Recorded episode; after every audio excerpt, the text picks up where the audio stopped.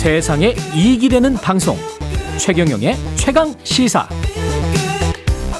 네, 우리 시간으로 오늘 새벽에 세계적인 케이팝 그룹 BTS가 미국 바이든 대통령을 만나서 아시아인에 대한 증오 범죄와 차별 문제에 대한 대응 방안을 논의했다고 합니다. 예, 미국 현지 연결해 보겠습니다. 김양순 KBS 워싱턴 특파원입니다. 안녕하세요. 네, 안녕하세요. 예. 회동이 한 2시간 전쯤에 끝났습니까? 네, 바이든 대통령하고 음, 한국 시간으로 새벽 4시부터 5시쯤 넘어서까지 오. 이제 만났으니까요. 네, 2시간 좀더된 것 같습니다. 한 3시간 됐네. 회동에서 무슨 이야기를 했는지는 아직까지 나오고 있지는 않은데 예. 예. 일단 아시아계를 향한 이제 증오 범죄를 멈춰달라 이 논의를 방탄소년단 BTS와 함께 하겠다라는 취지로 이제 백악관이 특별 초청을 한 만큼 그에 관련돼서 좀 더 이제 깊은 이야기를 한 것으로 알려지고 있습니다. 그 브리핑 룸 분위기는 어땠습니까? 그냥 백악관에서 브리핑을 한 거잖아요. 한 거죠, 지금.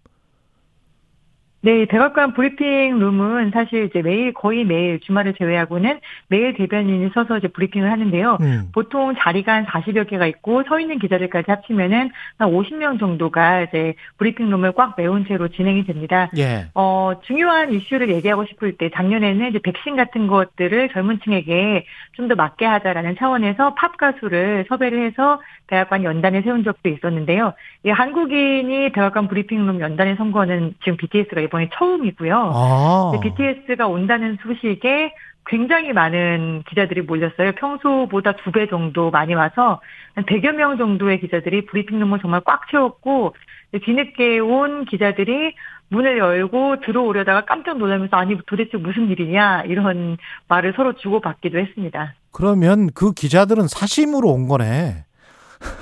취재하러. 사심으로 온 기자들 사실 많았어요. 예. 제가 여기 CBS 기자를 만났는데 예. 막 아는 척하면서 제가 어 너 백악관 출입했었나?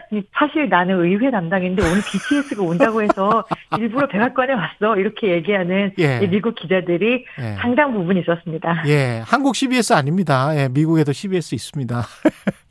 그, 미국의 큰 시비였습니다. 예, 예. 지금 저 왜 이렇게 특별하게 백악관에서 BTS를 초청을 했습니까?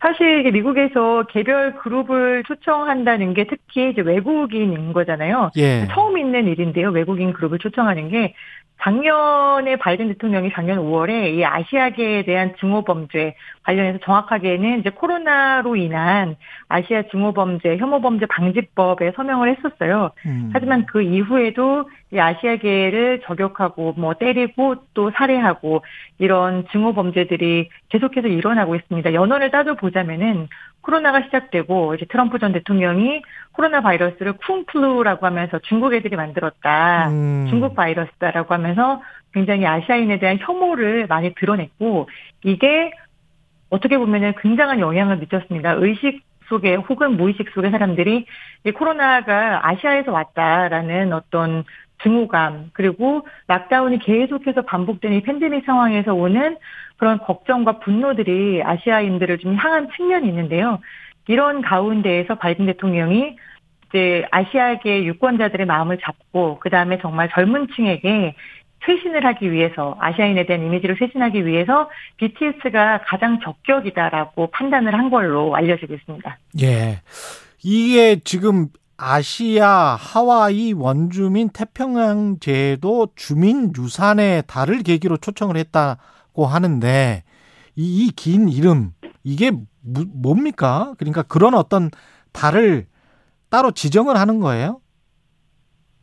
네, 미국은 이제 매 달마다 heritage의 달이 있어요. Black, 아. 그러니까 뭐 이제 아프리카계 미국인을 위한 heritage 유산의 달. 음. 이제 5월 달이 지금 AANHPI라고 길게 쓰는데 예. 보통 짧게 줄여서 AAPI라고 합니다. 음. Asian American Pacific Islander라고 해서 음. 아시아계 미국인과 이 태평양 연안에 살고 있는 범아시아 그룹을 통칭해서 쓰는 단어입니다. 아, 그렇군요. 이 사람들의 어떤 달이고 이 사람들의 유산 이거를 좀 기념을 하고 이 사람들을 알아보자. 그러면서 이제 미국에서 같이 좀 잘 살아보자. 뭐 이런 거군요. 네, 맞습니다. 예. 지금 하- 한국 그 미국 같은 경우에 증오 범죄가 얼마나 심각한 상황이길래 BTS를 이렇게 초청을 했을까요? 이게 이제 AAPI 그 아시아 퍼시픽 아일랜더 협회에서 조사를 한 바에 따르면은 예. 코로나가 시작되고 2020년 3월부터 작년 말 그러니까 한 1년 8개월 동안에 그 보고가 된 아시아 증오 범죄로 보고가 된 건수만 만 건이 넘었어요. 그 중에서는 이제 살해당한 사람들도 있고 굉장히 심하게 폭행을 당한 사람도 있고 또 우리가 한국에서 전해지는 뉴스는 보통 한국 사람들인데 저도 여기 근처에 볼티모어에서 한국인 자매분들이 운영하는 이제 주류 가게에서 정말 한국인들만 아시아인들만 돌아다니면서 벽돌로 때려서 거의 죽을 지경에 이르게 만든 그런 사례도 있었고 와. 얼마 전에 뉴욕에서 또 젊은 한인 여성이 귀갓길에 살해되는 일도 있었죠. 예. 이렇게 보면은 개별 개별 건수가 만 건 얼마 안 되네라고 생각하실 수도 있지만 아시아인들은 보통 이런 범죄에 노출됐을 때 신고를 잘 안 합니다. 예. 그리고 영어가 서툰 경우도 굉장히 많고요. 그렇기 음. 때문에 보여지지 않는 이 아시아인에 대한 증오 범죄 건수 훨씬 더 많을 걸로 추산을 하고 있고요. 문제는 이런 것들이 반복이 되면 될수록 사람들의 마음속에서 어 아시아인들에게 정말 문제가 있는 건가? 아시아인들은 저렇게 왜 맞는 거지라는 문제 해결되지 않은 상태에서 어떤 나쁜 감정들이 쌓여갈 수 있다는 거죠. 그래서 바이든 대통령 증오 범죄가 지금 엄청 심각해서 이걸 처단하기 위해서 BTS를 불렀다라기보다는 음. 앞으로 어떻게 젊은 세대들에게 좋은 생각, 아시아인들이 어떤 사람이다, 우리가 제대로 알아볼 수 있는 사람, 어떤 것들이 필요할까 싶어서 BTS를 불렀다고 보면 될 것 같습니다. 그 마지막으로 그이 미국 같은 경우에 총기 때문에 또 난리가 났잖아요. 텍사스에서 21명이나 숨지고 뭐 이랬었는데 이 미국 총기 문제는 해결이 안 됩니까? 네, 저도 미국에 오기 전엔 총기 문제가 해결이 왜 안 될까 싶었는데 와 보니까 예. 안 되겠더라고요. 사람들 생각이 그렇게 달라요. 예. 네. 모두가 무장을 하는 것에 대해서 총기 휴대를 허가한다라는 수정헌법의 조항이 워낙 강력한 데다가 예. 미국의 의회 특성상 양당이 아주 거세게 갈리고 있습니다. 특히 음. 상원은 50대 50이기 때문에 이번에 바이든 대통령 뭐 내일 의회 찾아가겠다라고 얘기했는데 음. 어, 기본적인 신원 조회를 해야 총을 살 수 있게 하는 법안조차도 마련하지 못하고 있는 나라가 미국입니다. 안타깝네요. 예. 김양순 KBS 워싱턴 특파원이었습니다. 고맙습니다.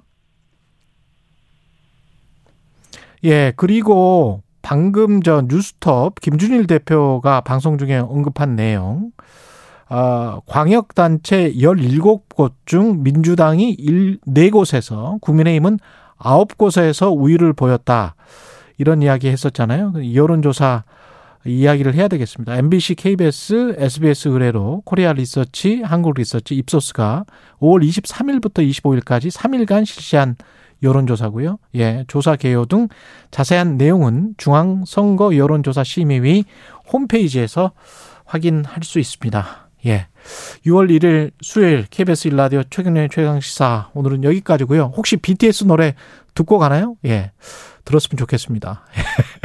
꼭 투표하시기 바라고요. 내일 아침 7시 20분에 다시 돌아오겠습니다. 고맙습니다.